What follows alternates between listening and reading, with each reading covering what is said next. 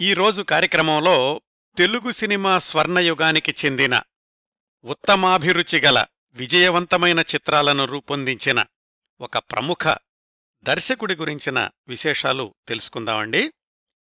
ఆయన పేరు టి ప్రకాశరావు తాతినేని ప్రకాశరావు. పంతొమ్మిది వందల యాభై అరవై డెబ్భై ఆ దశాబ్దాల్లోని తెలుగు సినిమాలతో పరిచయం ఉన్నవారికి తాతినేని ప్రకాశరావు గారిని ప్రత్యేకంగా గుర్తు చేయాల్సిన అవసరం లేదు. ఆ తరువాతి తరాల కోసం తాతినేని ప్రకాశరావు గారిని పరిచయం చేసే క్రమంలో ఆయన గురించిన ప్రత్యేకతల జాబితా చెప్తాను. ఈనాటి ప్రధాన కార్యక్రమానికి ఇది చిన్న ఉపోద్ఘాతం మాత్రమేనండి.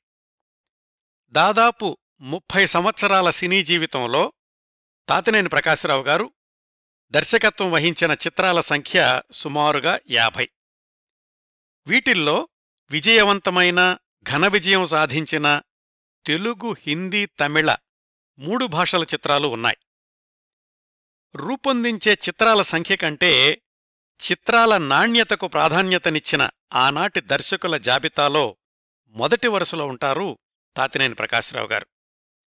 ఆయన దర్శకత్వంలో రూపొందిన కొన్ని చిత్రాల పేర్లు చెప్పుకోవాలంటే పల్లెటూరు పిచ్చిపుల్లయ్య చరణదాసి ఇల్లరికం జయం మనదే మైనర్ బాబు ససురాల్ సూరజ్ ఇజ్జత్ వాసన నన్నా ఫరిస్తా ఘర్ ఘర్కి కహానీ ఉత్తమపుత్రన్ మొదలైనవి. వీటిల్లో అధిక శాతం కుటుంబగాథా చిత్రాలు ఆనాటి సమాజంలోని మానవ సంబంధాలకు అద్దం పట్టేవే. ఆనాటి ప్రేక్షకులు తాతినేని ప్రకాశ్రావు గారి సినిమాలను ఎక్కువగా ఆదరించడానికి ఒక కారణం ఏమిటంటే ప్రకాశరావు గారి సినిమాల్లో కనిపించే పాత్రలు దృశ్యాలు అన్నింటితోనూ అధిక శాతం ప్రేక్షకులు తమని తాము పోల్చుకోగలగడం తమ చుట్టూ జరుగుతున్న సంఘటనలే ప్రకాశరావు గారి సినిమాల్లో కనిపించడం. తాతినేని ప్రకాశరావు గారు దర్శకత్వం చేసిన చాలా సినిమాలకు ప్రత్యేకతలున్నాయి. కొన్నింటిని చెప్తాను. ప్రకాశరావు గారు ఎన్టీ రామారావు గారు కొద్ది వారాలు అటు ఇటుగా ఒకేసారి తెలుగు సినిమా రంగంలో ప్రవేశించారు. ఇద్దరూ కొంతకాలం మద్రాసులో ఒకే రూములో కలిసి నివసించారు. ఒకరినొకరు బావగారు అని పిలుచుకుంటూ ఉండేవాళ్ళు అంత చనువు స్నేహం ఆత్మీయత అనుబంధం దశాబ్దాలపాటు కొనసాగింది ప్రకాశ్రావు గారికి ఎన్టీ రామారావు గారికి. తాతినేని ప్రకాశ్రావు గారు దర్శకత్వం వహించిన తొలి చిత్రం పల్లెటూరులో ఎన్టీఆర్ హీరో అయితే ఎన్టీఆర్ నిర్మించిన తొలి చిత్రం పిచ్చి పుల్లయ్యకి దర్శకుడు తాతినేని ప్రకాశ్రావు గారే. ఎన్టీ రామారావు గారిని శ్రీరాముడి పాత్రలో వెండి తెర మీద మొట్టమొదటిసారిగా చూపించింది తాతినేని ప్రకాశ్రావు గారే. అది ఆయన దర్శకత్వం వహించిన చరణదాసి చిత్రంలో.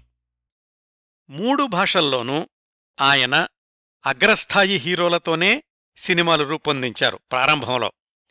తెలుగులో ఆయన దర్శకత్వంలో వచ్చిన మొదటి రెండు సినిమాల్లోనూ ఎన్టీ రామారావు గారు హీరో అయితే తమిళంలోని మొదటి సినిమా అమరదీపంలో హీరో శివాజీ గణేశన్ హిందీలో మొదటి సినిమా అమర్దీప్లో హీరో దేవానంద్.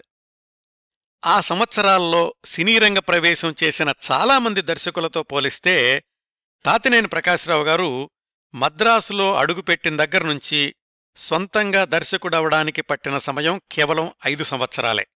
కేవలం అని ఎందుకంటున్నానంటే ఆ రోజుల్లో చాలామంది దర్శకులు ఇంకా ఎక్కువ సంవత్సరాలు సహాయ దర్శకులుగానే ఉండేవాళ్ళు ప్రముఖ సంగీత దర్శకుడు టీవీ రాజుగారు మొట్టమొదటిసారి తాను ఒక్కడే సంగీత దర్శకత్వం చేసిన చిత్రం ఎన్టీఆర్ నిర్మించిన తొలి చిత్రం పిచ్చి పుల్లయ్యకి దర్శకుడు తాతినేని ప్రకాశ్రావు గారే. జయలలిత హీరోయిన్గా నటించిన ఏకైక హిందీ చిత్రం ఇజ్జత్ దర్శకుడు తాతినేని ప్రకాశ్రావు గారే. అమల నటించిన తొలి హిందీ చిత్రం కబ్ తక్ చుప్ రహూంగీకి దర్శకుడు తాతినేని ప్రకాశ్రావు గారు. ఆ సినిమా ద్వారానే అప్పటిదాకా చిన్న చిన్న పాత్రలకు పరిమితమైన ఆదిత్య పంచోలీని హీరోగా పరిచయం చేశారు ప్రకాశ్రావు గారు. ముగ్గురు ముఖ్యమంత్రులు ఎంజీఆర్ జయలలిత ఎన్టీఆర్లను డైరెక్ట్ చేసిన అతి కొద్ది మంది దర్శకుల్లో ఒకరు తాతినేని ప్రకాశ్రావు గారు. తెలుగు చలనచిత్ర రంగం నుంచి వెళ్ళి హిందీ చిత్రసీమలో పేరు తెచ్చుకున్న తొలి తరం తెలుగు దర్శకుడు ఎల్వి ప్రసాద్ గారైతే ఆయన్ను అనుసరించి హిందీ రంగంలో తనదైన ముద్ర వేసిన రెండవ దర్శకుడు ఆయన శిష్యుడు తాతినేని ప్రకాశ్రావు గారు. ప్రముఖ హిందీ దర్శకుడు గురుదత్ నటించిన సినిమాకి దర్శకత్వం చేసిన ఏకైక తెలుగు దర్శకుడు కూడా తాతినేని ప్రకాశ్రావు గారే. ఆ సినిమా పేరు బహురాణి.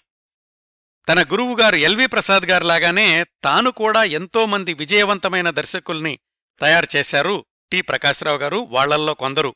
వి. మధుసూదన్ రావు గారు కె. ప్రత్యేగాత్మ గారు జి. రామినీయుడు గారు తాతినేని రామారావు గారు మొదలైన వాళ్ళు తాతినేని ప్రకాశ్రావు గారు అబ్బాయి టిఎల్వి ప్రసాద్ గారు కూడా విజయవంతమైన బహుభాషా చిత్రాల దర్శకులు. వారి అబ్బాయి అంటే తాతినేని ప్రకాశ్రావు గారి మనవడు సత్య తాతినేని గారు కూడా భీమిలి కబడ్డీ జట్టు లాంటి విజయవంతమైన చిత్రాల్ని రూపొందించారు. ఇట్లా ఒకే కుటుంబం నుంచి మూడు తరాల వాళ్ళు దర్శకులైన సందర్భాలు చాలా అరుదుగా చూస్తుంటాం. ఆ అరుదైన ప్రముఖ దర్శకుల్లో ఒకరు తాతినేని ప్రకాశ్రావు గారు. ఇవండి తాతినేని ప్రకాశ్రావు గారి గురించి ఆయన రూపొందించిన చిత్రాల గురించి కొన్ని ప్రత్యేకతలు. ఇప్పుడు తాతినేని ప్రకాశ్రావు గారి జీవన రేఖల గురించి తెలుసుకుందాం. ఈ కార్యక్రమ రూపకల్పన కోసం నేను సంప్రదించిన పుస్తకాలు వ్యాసాలు జాబితా చెప్తాను. పంతొమ్మిది వందల యాభై నాలుగు ఏప్రిల్ నెల కినిమా సినిమా పత్రికలో తాతినేని ప్రకాశ్రావు గారి తొలి రోజుల గురించిన సమగ్ర సమాచారం ఉంది. తాతినేని ప్రకాశ్రావు గారు విజయ చిత్ర మాసపత్రికలో ఎన్టీఆర్ గురించి వ్రాసిన వ్యాసంలో కొన్ని విశేషాలున్నాయి. ఎన్టీఆర్ గారి గురించి వివిధ సందర్భాల్లో వచ్చినటువంటి వ్యాసాల్లో కూడా తాతినేని ప్రకాశరావు గారి గురించిన సమాచారం ఉంది. తాతినేని ప్రకాశరావు గారు దర్శకత్వం చేసిన సినిమాల గురించిన వ్యాసాల నుంచి కొంత సమాచారం తీసుకున్నాను. అక్కినే నాగేశ్వరరావు గారు విజయ చిత్ర పత్రికలో వ్రాసిన నేను నా దర్శకులు వ్యాస పరంపరలో ప్రకాశరావు గారి గురించిన కొన్ని విశేషాలున్నాయి. తాతినేని ప్రకాశరావు గారు చనిపోయినప్పుడు విజయ చిత్రలో తాతినేని రామారావు గారు వ్రాసిన వ్యాసాన్ని పరిశీలించాను. వీటన్నింటితో పాటు తాతినేని ప్రకాశ్రావు గారి అబ్బాయి విజయవంతమైన బహుభాషా చిత్ర దర్శకుడు టిఎల్వి ప్రసాద్ గారితో ఫోన్లో మాట్లాడాను. ఆయన వాళ్ళ నాన్నగారి గురించి చాలా వివరాలు సాధికారికమైన సమాచారం అందించారు. ప్రసాద్ గారబ్బాయి సత్య తాతినేని గారిని పదేళ్ళ క్రిందట భీమిలీ కబడ్డీ జట్టు విడుదలైన సందర్భంలో ఇంటర్వ్యూ చేశాను నేను. ముందుగా సత్య గారిని సంప్రదించి ఆయన ద్వారా వాళ్ళ నాన్నగారు టిఎల్వి ప్రసాద్ గారి నంబర్ తీసుకుని వారితో రెండు మూడు సార్లు ఫోన్లో మాట్లాడాను. వీరందరికీ హృదయపూర్వకంగా కృతజ్ఞతలు తెలియచేస్తున్నాను. ఇప్పుడు వివరాల్లోకి వెళదాం. కోనసీమలోని కపిలేశ్వరపురం గురించి ఎక్కువ మందికి తెలిసే ఉంటుంది కానీ అదే పేరుతో విజయవాడ దగ్గరలో ఒక ఊరుంది అన్న విషయం మరి ఎంతమందికి తెలుసో లేదో నాకు తెలియదు కానీ నా బాల్యంలో ఆ కపిలేశ్వరపురం మీదుగా నేను చాలాసార్లు ప్రయాణించాను. బెజవాడ నుంచి మా ఊరు వెళ్ళే ఆర్టీసీ బస్సు ఈ కపిలేశ్వరపురం మీదుగా వెళుతూ ఉండేది. ఆ ఊళ్ళో పంతొమ్మిది వందల ఇరవై నాలుగు నవంబర్ ఇరవై నాలుగున జన్మించారు తాతినేని ప్రకాశ్రావు గారు. అంటే ఆయన శత జయంతి సంవత్సరం క్రిందటి నెలలోనే ప్రారంభమైందన్నమాట. ప్రకాశ్రావు గారి అమ్మగారిది నాన్నగారిది కూడా అదే ఊరు కపిలేశ్వరపురం. వాళ్ళిద్దరూ రాజకీయ చైతన్యం ఉన్నవాళ్ళే. అమ్మా నాన్నల వల్ల ప్రకాశ్రావు గారికి చిన్నప్పటినుంచే రాజకీయాలంటే ఆసక్తి ఏర్పడింది. ఆయన నాన్నగారి పేరు వీరరాఘవయ్య గారు. ఆ రోజుల్లో చుట్టుపక్కల ఊళ్ళల్లో నిజాయితీ గల వ్యక్తుల పేర్లు ఒక పది చెప్పండి అంటే అందులో ప్రముఖంగా వినిపించిన పేరు వీరరాఘవయ్య గారు. ఆయనకు దత్తాత్రేయ మోటార్ సర్వీస్ అనే పేరుతోటి ఒక ప్రైవేటు బస్సు ఉండేది. అందుకని ఆయన్ని కారు వీరరాఘవయ్య అంటుండేవాళ్ళ ఆ రోజుల్లో. ఆయన కాంగ్రెస్ వాది కూడా. పంతొమ్మిది వందల ముప్పై ఒకటిలో జైలుకు కూడా వెళ్ళారు ప్రకాశ్రావు గారిని చిన్నతనం నుంచే వాళ్ళ చిన్నతాత తాతినేని సుబ్బయ్య గారు దత్తత తీసుకున్నారు. ఈ సుబ్బయ్య గారు మొట్టమొదట్లో కాంగ్రెస్ వాదే కాని తర్వాత జస్టిస్ పార్టీని బలపరుస్తూ ఉండేవాళ్ళు పంతొమ్మిది వందల ముప్పై నాలుగులో కృష్ణా జిల్లా బోర్డు ఎన్నికలొచ్చాయి. వాటిల్లో ప్రకాశ్రావు గారి నాన్నగారు వీరరాఘవయ్య గారేమో కాంగ్రెస్ పార్టీ తరఫున ప్రచారం చేశారు. అటు ప్రకాశ్రావు గారిని పెంచుకున్న తాతగారేమో జస్టిస్ పార్టీ. ఆయనకు వీరరాఘవయ్య గారు కాంగ్రెస్ తరఫున ప్రచారం చేయడం నచ్చలేదు. మీ అబ్బాయి దత్తత రద్దు చేసుకుంటున్నాను మీ వాణ్ణి మీరు తీసుకెళ్ళిపోండి అన్నాడు ఆ సుబ్బయ్య గారు. ప్రకాశ్రావు గారు మళ్ళీ అమ్మా నాన్నల ఇంటికి అంటే సొంత ఇంటికి వచ్చేశారు. సరిగ్గా ఆ సమయంలోనే వాళ్ళ నాన్నగారు హఠాత్తుగా చనిపోయారు.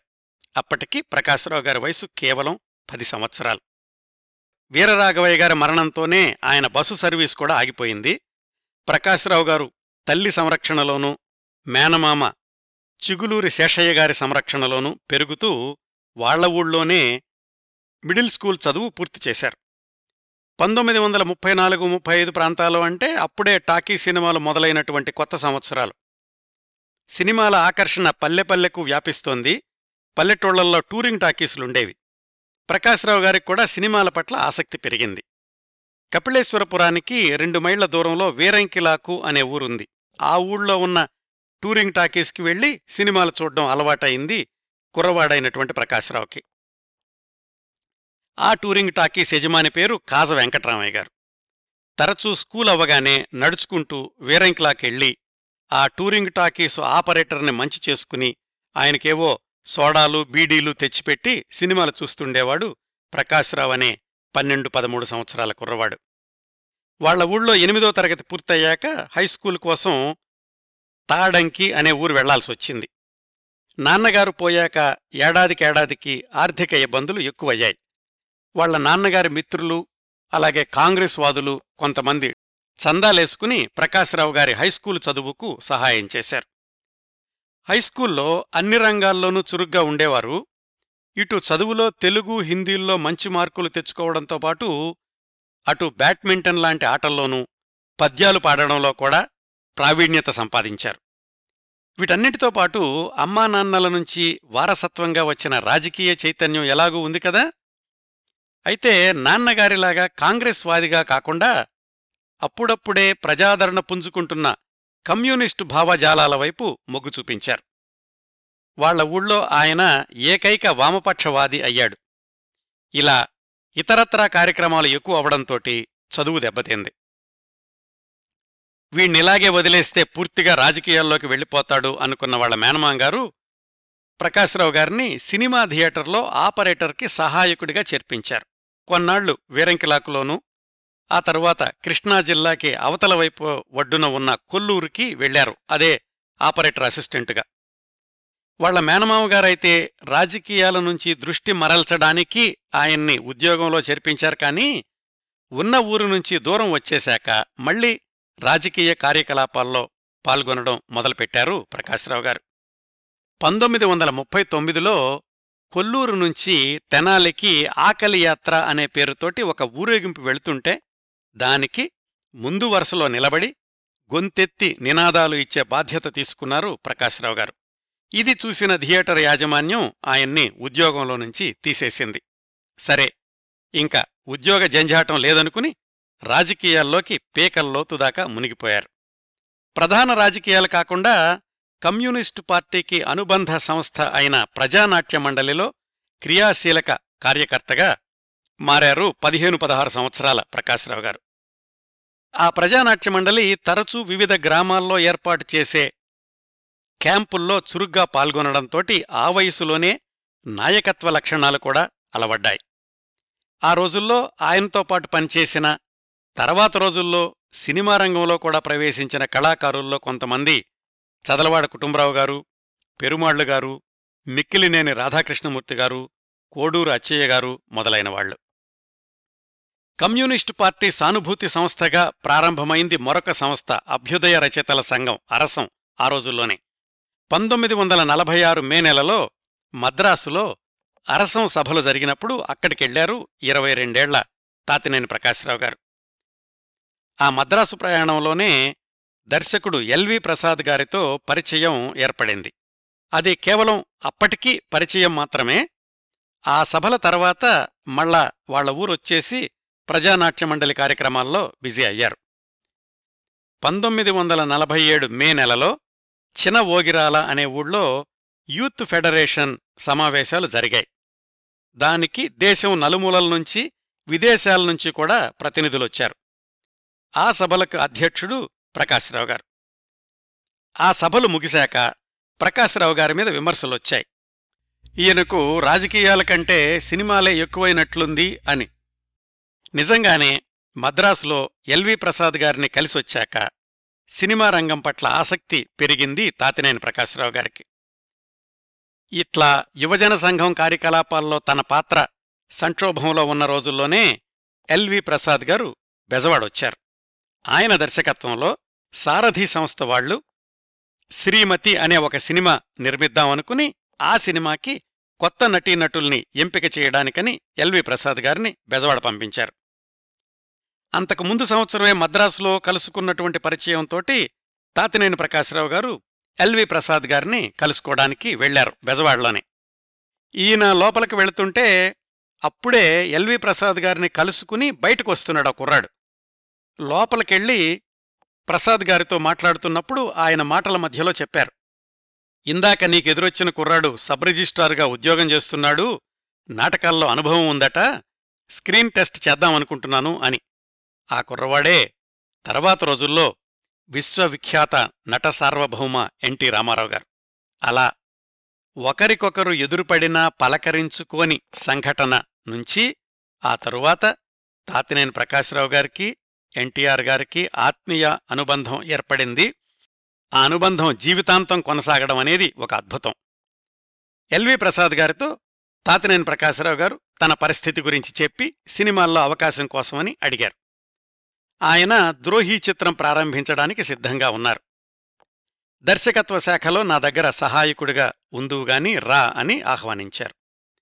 అలాగా ఎల్వి ప్రసాద్ గారిచ్చిన భరోసాతో పంతొమ్మిది వందల నలభై ఏడు జూన్లో మద్రాసులో అడుగుపెట్టారు టి ప్రకాశ్రావు గారు. ఆయనకంటే రెండు వారాల ముందే ఎన్టీ రామారావు గారు వెళ్ళి స్క్రీన్ టెస్ట్ ఇచ్చి వచ్చారు. ద్రోహి చిత్రానికి ఎల్వి ప్రసాద్ గారి దగ్గర దర్శకత్వ శాఖలో సహాయకుడిగా ప్రారంభమైంది తాతినేని ప్రకాశ్రావు గారి సినీ జీవితం.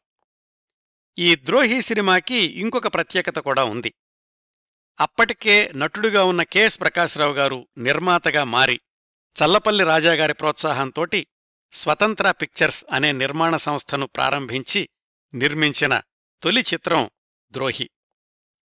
దీనిలో కెఎస్ ప్రకాశ్రావు గారు జి వరలక్ష్మి కోన ప్రభాకర్రావు గారులు ప్రధాన పాత్రలు.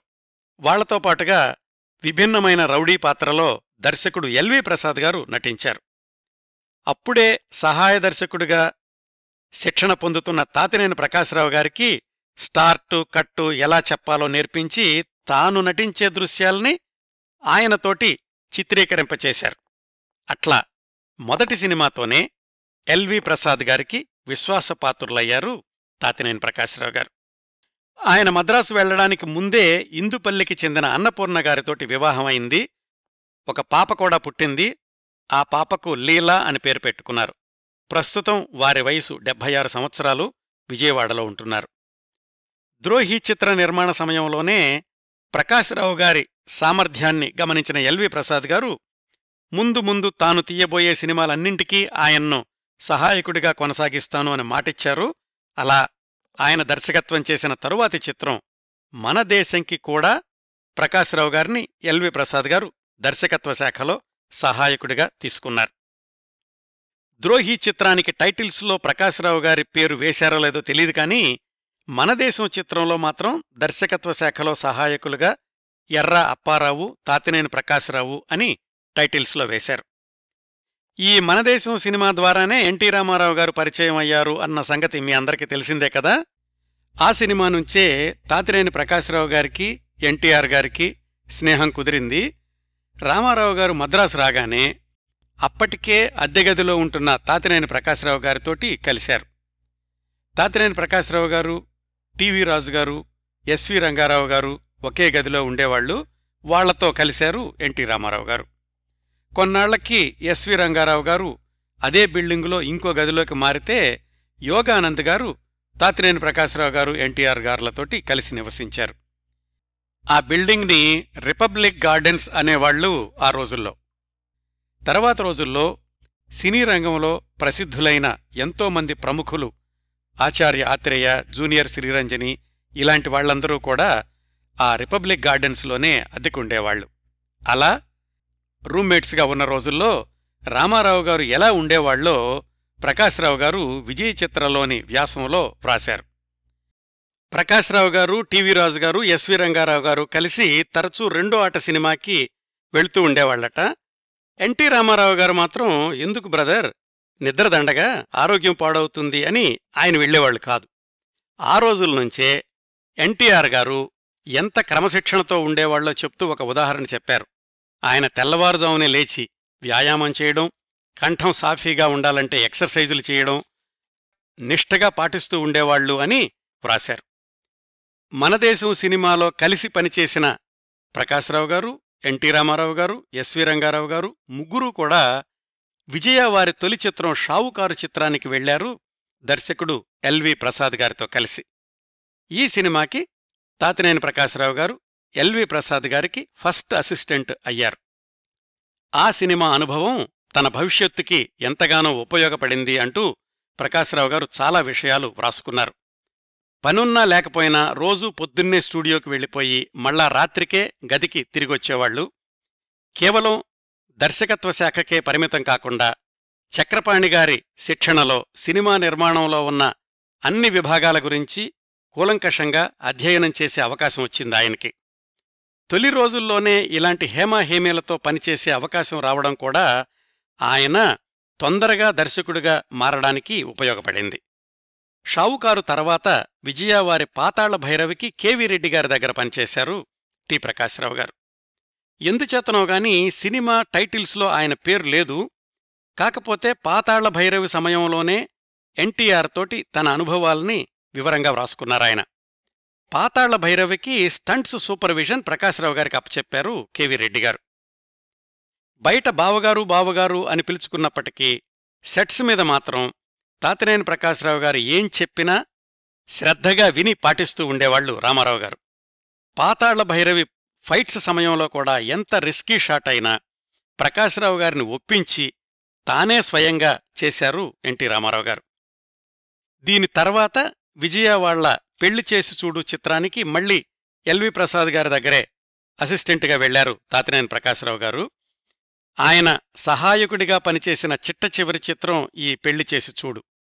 అంటే ఆయన సహాయకుడిగా పనిచేసిన తొలి చిత్రం చివరి చిత్రం రెండూ కూడా ఎల్వి ప్రసాద్ గారి దగ్గరేనన్నమాట.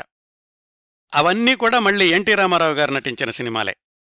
పెళ్ళి చేసి చూడు రీ రికార్డింగ్ జరుగుతూ ఉండగానే సొంతంగా దర్శకత్వం చేసే అవకాశం వచ్చింది ప్రకాశ్రావు గారికి అదే పీపుల్స్ ఆర్ట్ ప్రొడక్షన్స్ వారి పల్లెటూరు.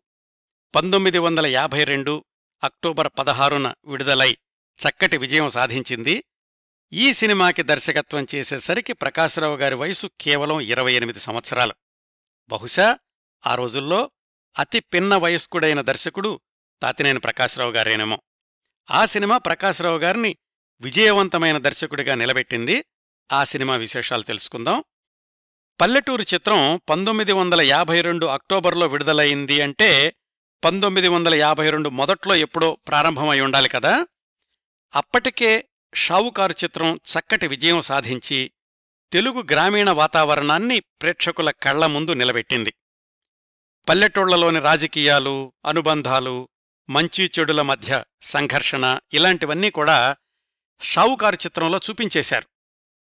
ఆ సినిమాకు కూడా తాతినేని ప్రకాశ్రావు గారు దర్శకత్వ శాఖలోనే పనిచేశారు కదా? ఈ నేపథ్యంలో మళ్ళీ పల్లెటూరు కథాంశాన్నే ఎంచుకోవడం అనేది కత్తిమీద సాము. ఆ చిత్రం పేరు కూడా పల్లెటూరు అని పెట్టారు. లోగడ చాలా సందర్భాల్లో చెప్పుకున్నాం. పంతొమ్మిది వందల యాభై దశాబ్దం మొదట్లో చాలామంది ప్రజానాట్య మండలి కళాకారులు సినిమా రంగానికి వచ్చారు అని. వాళ్ళు వివిధ చిత్రాల్లో వివిధ శాఖల్లో పనిచేస్తూ ఉన్నారు ఆ రోజుల్లో. ఎక్కువ మంది ప్రజానాట్య మండలి కళాకారులు పాల్గొన్న తొలి చిత్రం బహుశా పల్లెటూరు అయ్యుండాలి.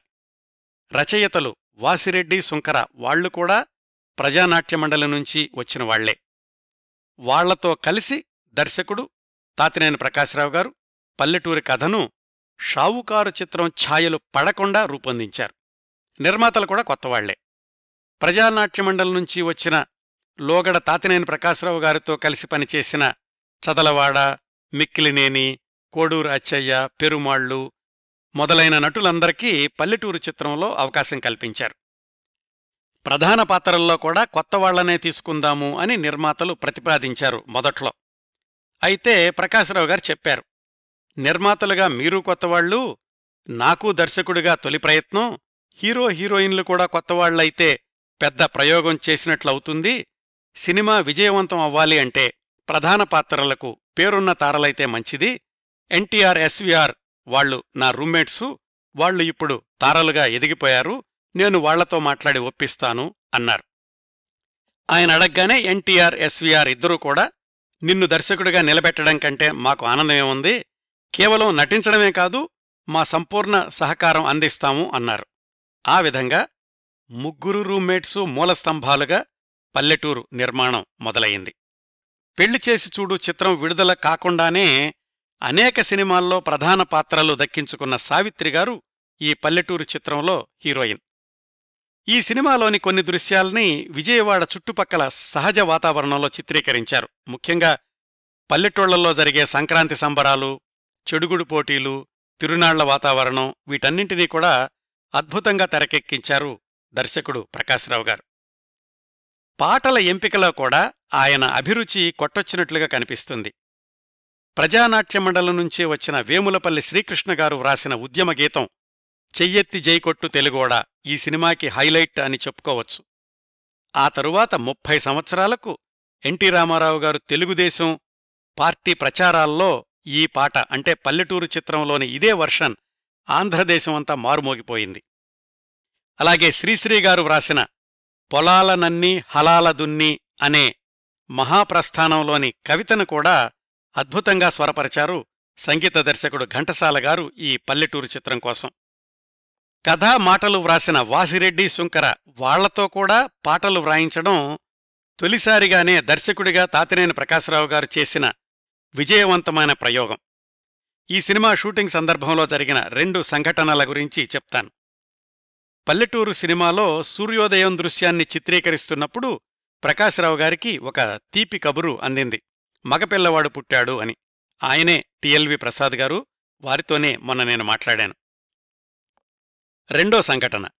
తాతినేని ప్రకాశ్రావు గారు ప్రజానాట్య మండలిలో చురుకుగా పాల్గొంటున్న రోజుల్లో ఆయనతో పాటుగా ఇంకొక యువకుడు కూడా పనిచేస్తూ ఉండేవాడు. ప్రకాశ్రావు గారికంటే ఆ యువకుడు ఒక సంవత్సరం పెద్ద. ఆయనేమో వివిధ ఉద్యోగాల్లో బెజవాడలోనే ఉండిపోయారు. ప్రకాశరావు గారు ముందుగా మద్రాసు వచ్చేశారు. అయినా కాని ఆ కుర్రాడికి ప్రకాశ్రావు గారికి మధ్య తరచూ ఉత్తరాలు నడుస్తూ ఉండేవి. పల్లెటూరు చిత్రం షూటింగ్ కోసం ప్రకాశ్రావు గారు బెజవాడ వచ్చినప్పుడు ఆ కుర్రాడొచ్చి కలుసుకున్నాడు. అతనికి ఈ పల్లెటూరు సినిమాలో ఒక చిన్న వేషం కూడా ఇచ్చారు. ఆ తర్వాత రోజుల్లో అతణ్ణి కూడా మద్రాసుకు తీసుకొచ్చి చిత్రరంగంలో సహాయ దర్శకుడిగా అవకాశం ఇప్పించారు. ఆయనే మరొక ప్రముఖ దర్శకుడు వి. మధుసూదన్ రావు గారు. చాలా సంవత్సరాల తర్వాత మధుసూదన్ రావు గారి అభినందన సభలో తాతినేని ప్రకాశరావు గారు చెప్పారు. ముందుగా అవకాశం వచ్చి నేను మద్రాసు రాబట్టి తర్వాత వచ్చిన మధుసూదన్ రావు నా దగ్గర అసిస్టెంట్గా పనిచేశాడు. బహుశా ఆయనే ముందు మద్రాసు వచ్చి ఉంటే నేను ఆయన దగ్గర అసిస్టెంట్గా పనిచేసి ఉండేవాడినేమో అని. ఆ మాటలు ప్రకాశరావు గారి నిరాడంబరతకు నిదర్శనం. పల్లెటూరు సినిమా ముందుగా ఆంధ్ర రాయలసీమ ప్రాంతాల్లోనూ ఒక వారం తర్వాత నిజాం ప్రాంతంలోనూ విడుదలయ్యింది. ప్రేక్షకులు ఆదరించారు. మంచి కుటుంబ చిత్రం అని ప్రశంసించారు. సినిమాల్లో నటించిన వారందరిలోనూ ఒక పట్టుదల కనిపించింది. అందరితోనూ అంత కసిగా నటింపచేసిన యువ దర్శకుడు అభినందనీయుడు అని కూడా సినిమా సమీక్షకులు వ్రాశారు. ఎల్వి ప్రసాద్ గారికి తగిన శిష్యుడు అని కూడా ప్రశంసించారు. పల్లెటూరు చిత్రం విజయం తర్వాత మళ్ళా ముప్పై సంవత్సరాల పాటు తాతినేని ప్రకాశరావు గారు వెనక్కి తిరిగి చూసుకోవాల్సిన అవసరం రాలేదు.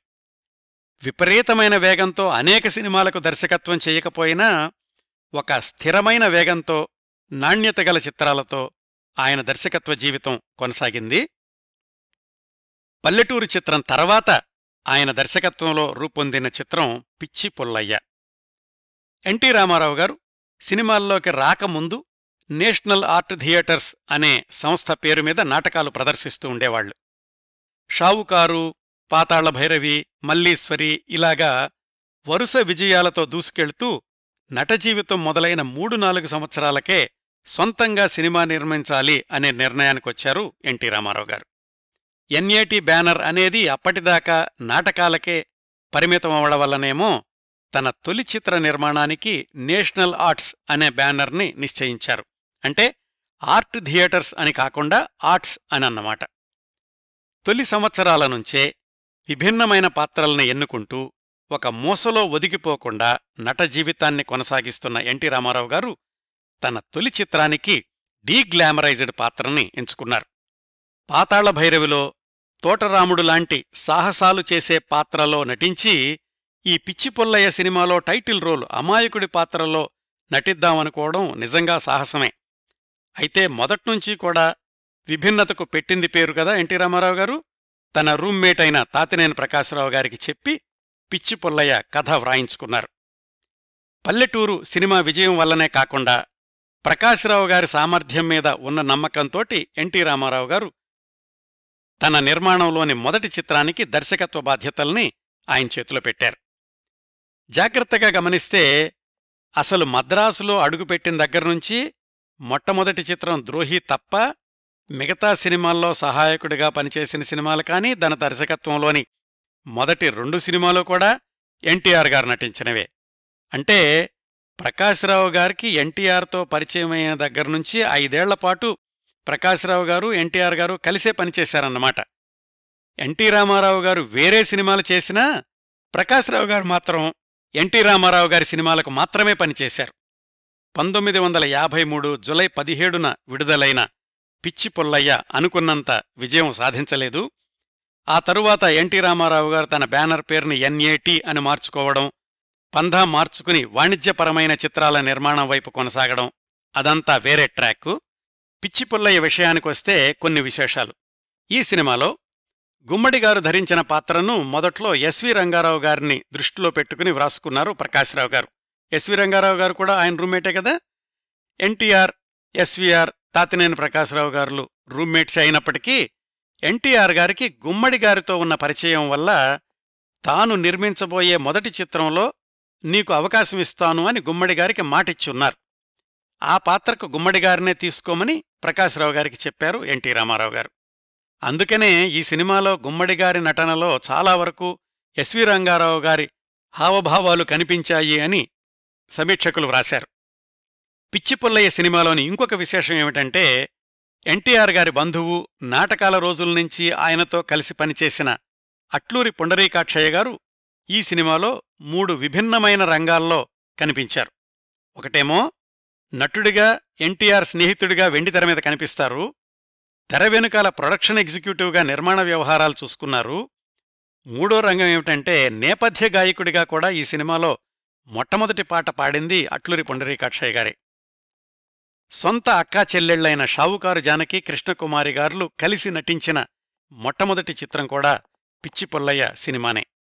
ఈ సినిమా ద్వారానే తర్వాత రోజుల్లో ప్రముఖ దర్శకులైన కె. హేమాంబరధరరావు గారు అసిస్టెంట్ డైరెక్టర్గా తన సినిమా జీవితాన్ని ప్రారంభించారు. తాతినేని ప్రకాశరావు గారు తన దర్శకత్వపు ప్రతిభను పూర్తి స్థాయిలో వినియోగించినప్పటికీ పిచ్చిపుల్లయ్య చిత్రాన్ని విజయవంతం చేయలేకపోయారు. అయినా కాని మొదటి రెండు చిత్రాలతో తనదంటూ ఒక శైలిని ఏర్పరచుకున్న దర్శకుడు అని పేరు తెచ్చుకున్నారు తాతినేని ప్రకాశరావు గారు. మొట్టమొదట్నుంచి ఆయన గురువులు ఎల్వి ప్రసాద్ గారు చక్రపాణి గారు. స్క్రిప్టు రాసుకునేటప్పుడైతే ఈ సీను చక్రపాణి గారు ఎలా వ్రాస్తారు అని షాట్ తీసేటప్పుడైతే ఈ షాట్ ఎల్వి ప్రసాద్ గారు ఎలా తీస్తారని ఆలోచించిగాని ముందుకు సాగను అని ఆయనే చెప్పుకున్నారు తొలి రోజుల్లో. ఆయన దర్శకత్వం వహించిన మొదటి రెండు సినిమాల గురించి కాస్త వివరంగా తెలుసుకున్నాం కదా. తర్వాత పాతికేళ్ళల్లో ఆయన రూపొందించిన చిత్రాల్లో ప్రత్యేకతలున్న కొన్ని సినిమాల గురించి మాత్రం విశేషాలు తెలుసుకుందాం. ప్రకాశ్రావు గారు దర్శకత్వం చేసిన మూడవ చిత్రం నిరుపేదలు అక్కినేని జమున హీరో హీరోయిన్లు. తర్వాత రోజుల్లో ప్రముఖ దర్శకులైన కె. ప్రత్యేగాత్మ గారు ఈ నిరుపేదలు చిత్రానికి కథారచయితగా సినీరంగంలో సినీ రంగంలో కాలుపెట్టారు.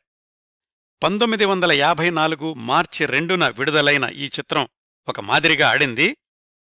వరుసగా ప్రకాశ్రావు గారి సినిమాలన్నింటిలో ఆనాటి ప్రజాదరణ పొందిన ఎన్టీఆర్ ఏఎన్ఆర్లు హీరోలవడంతోటి ఆయన ఒక స్థాయిగల దర్శకుడు అన్న ముద్రపడిపోయింది ఆయన దర్శకత్వంలోని నాలుగవ సినిమా పరివర్తన. దాంట్లో ఎన్టీఆర్ అక్కినేని ఇద్దరూ కలిసి నటించారు. పంతొమ్మిది వందల యాభై నాలుగు సెప్టెంబర్ ఒకటిన విడుదలయింది ఎన్టీఆర్ది కాస్త విలన్ టచ్ ఉన్న పాత్ర. అంతకుముందు దేవదాసు బతుకు తెరువు సినిమాల్లో జంటగా నటించిన అక్కినేని సావిత్రి ఈ పరివర్తన సినిమాలో అన్నా చెల్లెళ్ళుగా నటించడం ఇంకొక విశేషం. ఎన్టీఆర్ ఏఎన్ఆర్లు ఎదురుపడ్డ ప్రతి సన్నివేశాన్ని అత్యంత రసవత్తరంగా తీర్చిదిద్దారు అని సమీక్షకులు ప్రశంసించారు దర్శకుడు ప్రకాశ్రావు గారిని. ఘన విజయం కాకపోయినా జనరంజక చిత్రంగా ప్రేక్షకాదరణ పొందింది ప్రకాశ్రావు గారి నాలుగవ చిత్రం పరివర్తన. పంతొమ్మిది వందల యాభై ఐదులో ప్రకాశ్రావు గారి దర్శకత్వంలో ఒక్క సినిమా కూడా విడుదల కాలేదు కానీ మళ్ళీ పంతొమ్మిది వందల యాభై ఆరు ఆయన దర్శకత్వ జీవితంలో ప్రత్యేకమైన సంవత్సరం. ఆ ఏడాది ఆయన దర్శకత్వంలో నాలుగు సినిమాలు విడుదలయ్యాయి. రెండు తమిళం రెండు తెలుగు. ప్రకాశరావు గారి దర్శకత్వంలోని తొలి తమిళ చిత్రం అమరదీపం సూపర్ హిట్ చిత్రంగా శత దినోత్సవాలు చేసుకుంది. పంతొమ్మిది వందల యాభై ఆరులోనే విడుదలైంది. శివాజీ గణేశన్ సావిత్రి పద్మిని నటించిన ముక్కోణపు ప్రేమ కథ ఆ అమరదీపం చిత్రం. ఈ చిత్రం తెలుగులో అమరజీవి అనే పేరుతోటి అనువాదం అయితే హిందీలో ఆ తర్వాత రెండేళ్ళకి అదే పేరుతో ప్రకాశ్రావు గారి దర్శకత్వంలోనే విడుదలై ఘన విజయం సాధించింది. హిందీలోనేమో దేవానంద్ వైజయంతిమాల పద్మిని ప్రధాన పాత్రలు. ఈ విధంగా టి ప్రకాశ్రావు గారు దర్శకత్వం చేసిన మూడు భాషల్లోని మొదటి చిత్రాలు విజయవంతం కావడం ఒక ప్రత్యేకత. పంతొమ్మిది వందల యాభై ఆరులోనే ప్రకాశ్రావు గారి దర్శకత్వంలోని ఇంకొక ప్రయోగం తెలుగు తమిళ భాషల్లో ఒకేసారి ఒకే కథతోటి సినిమాలు సమాంతరంగా నిర్మాణమవడం. తెలుగులోనేమో చరణదాసి అదే తమిళంలో మత్తల్కుల మణిక్కం సరిగ్గానే ఉచ్చరించాననుకుంటున్నాను. తెలుగులో ఎన్టీఆర్ ఏఎన్ఆర్ సావిత్రి అంజలి ముఖ్య పాత్రధారులైతే తమిళంలోనేమో జమినీ గణేశన్ అక్కినేని సావిత్రి అంజలి ప్రధాన పాత్రధారులు.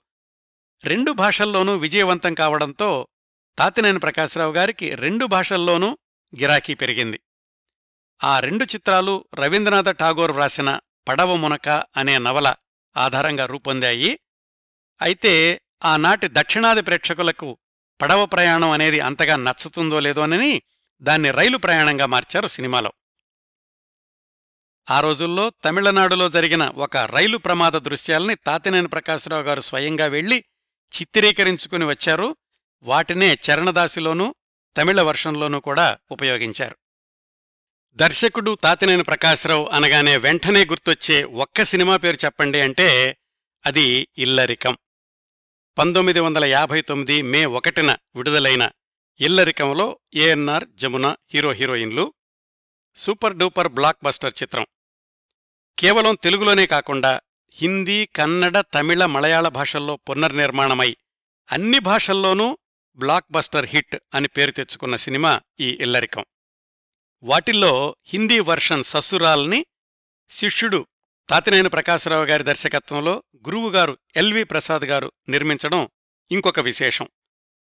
తెలుగు ఇల్లరికం నిర్మించింది ప్రసాద్ ఆర్ట్ పిక్చర్స్ వాళ్ళు ఆ బ్యానర్ని నిలబెట్టిన చిత్రం కూడా ఇదే. అంతకుముందు ఆ పిఏపి వాళ్ళు నిర్మించిన తొలి చిత్రం పెంపుడు కొడుకు అంతగా విజయవంతం కాలేదు. తాతినేని ప్రకాశరావు గారు తమిళంలో రూపొందించిన ఉత్తమ పుత్రన్ సినిమాని తెలుగులో వీరప్రతాప్ అనే పేరుతోటి డబ్బింగ్ చేస్తే ప్రసాద్ ఆర్ట్ ప్రొడక్షన్ వాళ్ళకి నాలుగు లక్షలు లాభం వచ్చింది. ఆ ఉత్సాహంతోటి వాళ్ళు రూపొందించిన మూడవ చిత్రం ఇల్లరికం. ఆ రోజుల్లో హైదరాబాదులో యాభై రోజులు ప్రదర్శించబడిన అతి కొద్ది సినిమాల్లో ఒకటి ఈ ఇల్లరికం. ఆ చిత్రం యాభై రోజులు వంద రోజులు దాటి సిల్వర్ జూబిలీ కూడా జరుపుకుంది. ఈ సినిమా ద్వారానే తాతినేని ప్రకాశ్రావు గారికి తమ్ముడు వరసయ్యే తాతినేని రామారావు గారు దర్శకత్వ శాఖలో సహాయకుడిగా సినీరంగ ప్రవేశం చేశారు. ఈ సినిమాలోని సూపర్ హిట్ పాట నిలువవే వాలుకనుల దాన అందరికీ గుర్తుండే ఉంటుంది. ఆ రోజుల్లో హీరో అంటే సకల సద్గుణ సంపన్నుడు కాబట్టి అక్కినే నాగేశ్వరరావు గారు ఆ టీజింగ్ పాటని తన మీద చిత్రీకరించడానికి ముందుగా ఒప్పుకోలేదట.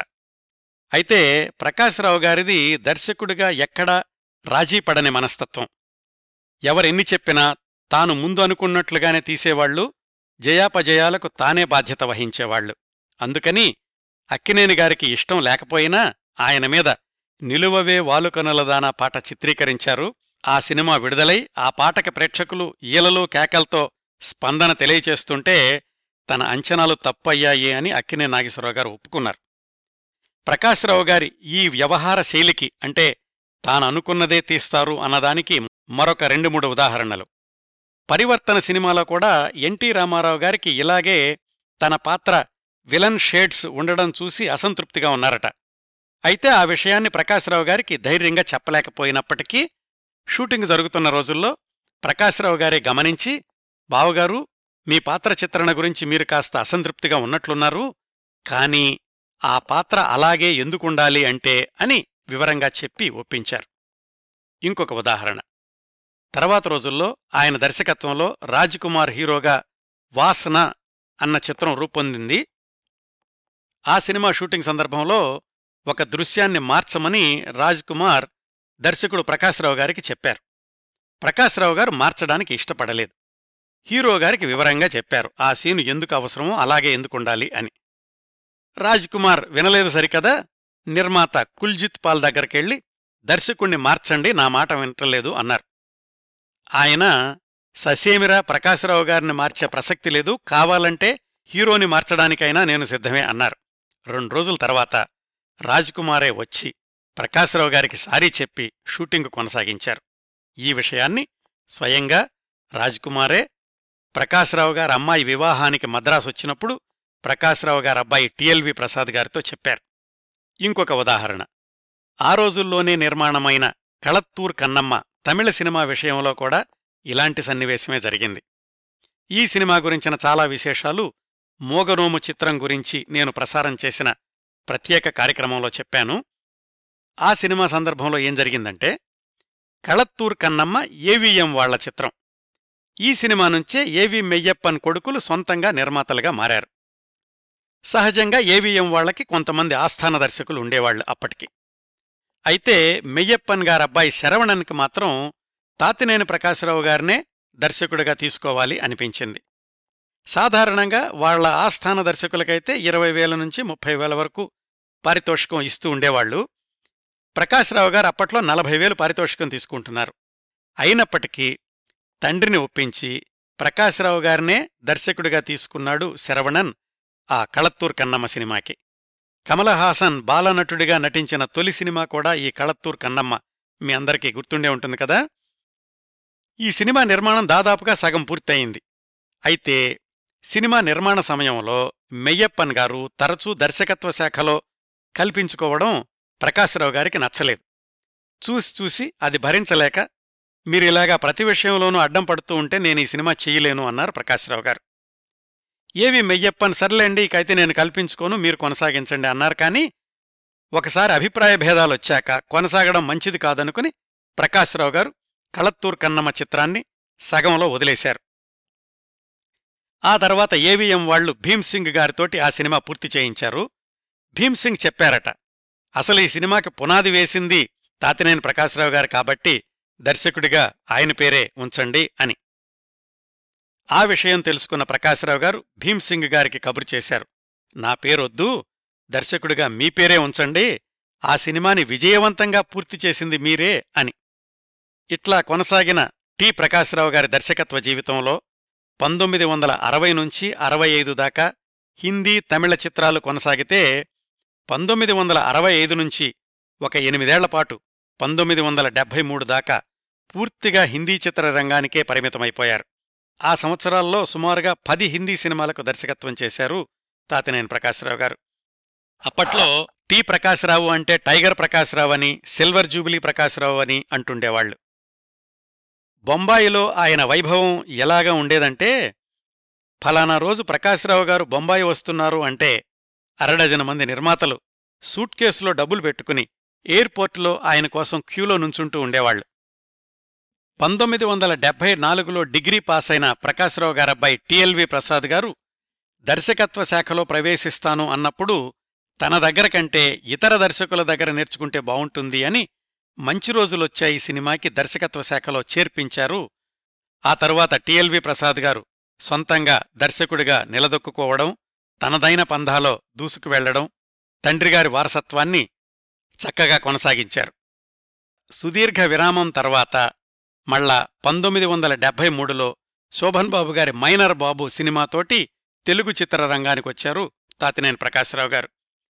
ఆయన తెలుగులో దర్శకత్వం చేసిన చిట్ట చివరి చిత్రం పంతొమ్మిది వందల డెబ్భై ఏడులో విడుదలైన చిరంజీవి రాంబాబు. అయితే తమిళంలో చివరి చిత్రం పంతొమ్మిది వందల ఎనభై రెండులోనూ హిందీలో చివరి చిత్రం పంతొమ్మిది వందల ఎనభై ఎనిమిదిలోనూ విడుదలయ్యాయి. ఎన్టీ రామారావు గారు తెలుగుదేశం పార్టీని ప్రారంభించినప్పుడు ఆయనకు మద్దతుగా ఉండడానికి సినిమా రంగం నుంచి తరలి వచ్చిన వాళ్ళల్లో తాతినేని ప్రకాశరావు గారు ఒకళ్ళు. అప్పటికే వాళ్ళిద్దరికీ ముప్పై ఐదు సంవత్సరాల పరిచయం ఉంది కదా ఒకళ్ళనొకళ్ళు బావగారు అని పిలుచుకుంటూ ఉండేవాళ్ళు పంతొమ్మిది వందల డెబ్భైలో ప్రకాశ్రావు గారమ్మాయి వివాహం జరిగినప్పుడు ఎన్టీ రామారావు గారు స్వయంగా అతిథుల్ని ఆహ్వానించారు. అది వాళ్ళిద్దరి మధ్య దశాబ్దాలుగా కొనసాగిన అనుబంధం. తెలుగుదేశం పార్టీలో కోశాధికారిగా కీలకమైన పదవీ బాధ్యతలు చేపట్టారు తాతినేని ప్రకాశ్రావు గారు. అయితే రాజకీయ రంగం అనేది ఒక విలక్షణమైన విభిన్నమైన రంగం కదా. రాజకీయాల్లో బద్ధశత్రువులు ఆప్తమిత్రులవుతుంటారు. చిరకాల స్నేహితులు ఒకళ్ళనొకళ్ళు మొహామొహాలు చూసుకోని పరిస్థితులు కూడా రావచ్చు. ముప్పై ఐదు సంవత్సరాల అనుబంధం ఐదారేళ్ళపాటు పార్టీ ఆఫీసులో ఒక స్థానం అయినప్పటికీ ఒక దశలో ఎన్టీ రామారావు గారికి తాతినేని ప్రకాశ్రావు గారికి మధ్య విభేదాలు తలెత్తడం దురదృష్టం. ఆ తర్వాత ప్రకాశ్రావు గారు తెలుగుదేశం పార్టీకి దూరంగా ఉన్నారు. చివరి రోజుల్లో జాతీయ స్థాయిలో ఒక బాలల టీవీ సీరియల్ రూపొందించాలి అని ప్రయత్నాలు చేస్తున్న సమయంలోనే పంతొమ్మిది వందల తొంభై రెండు జూన్ ముప్పైన గుండెపోటుతో నిద్రలోనే కన్నుమూశారు తాతినేని ప్రకాశ్రావు గారు. తాత్కాలిక విభేదాల్ని పక్కనబెట్టి ఎన్టీ రామారావు గారు తన చిరకాల మిత్రుడి మృతదేహం దగ్గరికెళ్ళి నివాళులర్పించారు. ఈ విధంగా ఇరవై మూడు సంవత్సరాల వయసులో సినీ రంగంలో ప్రవేశించి ఇరవై ఎనిమిది సంవత్సరాలకే దర్శకుడై ముప్పై ఐదు సంవత్సరాల పాటు నిర్విరామంగా చిత్రాలు రూపొందించిన తాతినేని ప్రకాశ్రావు గారు అరవై ఎనిమిది సంవత్సరాలకే ఈ లోకం నుంచి నిష్క్రమించారు. ఆయన వారసులుగా వాళ్ళబ్బాయి టిఎల్వి ప్రసాద్ గారు దాదాపు డెబ్భై పైగా సినిమాలకు దర్శకత్వం వహించారు. అందులో అధిక శాతం హిందీ సినిమాలు కావడం కేవలం ఒక మిథున్ చక్రవర్తి తోటే ముప్పై ఐదు పైగా సినిమాలు రూపొందించి రికార్డు సృష్టించడం అలాగే ప్రకాశ్రావు గారి మనవడు సత్య తాతినేని కూడా సినీ రంగంలోనే కొనసాగుతూ ఉండడం అభినందించదగ్గ విశేషం. ఇవండి తెలుగు సినిమా స్వర్ణయుగంలో ఉత్తమాభిరుచి గల దర్శకుడు తాతినేని ప్రకాశ్రావు గారి గురించి నేను సేకరించగలిగినన్ని విశేషాలు. ఈ కార్యక్రమాన్ని ఇంతటితో ముగిస్తున్నాను. ఈ కార్యక్రమాలను ఆదరించి అభిమానిస్తున్న శ్రోతలందరకు హృదయపూర్వకంగా కృతజ్ఞతలు తెలియచేస్తున్నాను. మళ్ళీ వారం మరొక మంచి కార్యక్రమంతో కలుసుకుందాం. అంతవరకు నవ్వుతూ ఉండండి. మీ నవ్వులు పది మందికి పంచండి. ప్రస్తుతానికి మీ దగ్గర సెలవు తీసుకుంటోంది సదా మీ ఆదరాభిమానాలను కోరుకునే మీ కిరణ్ ప్రభ.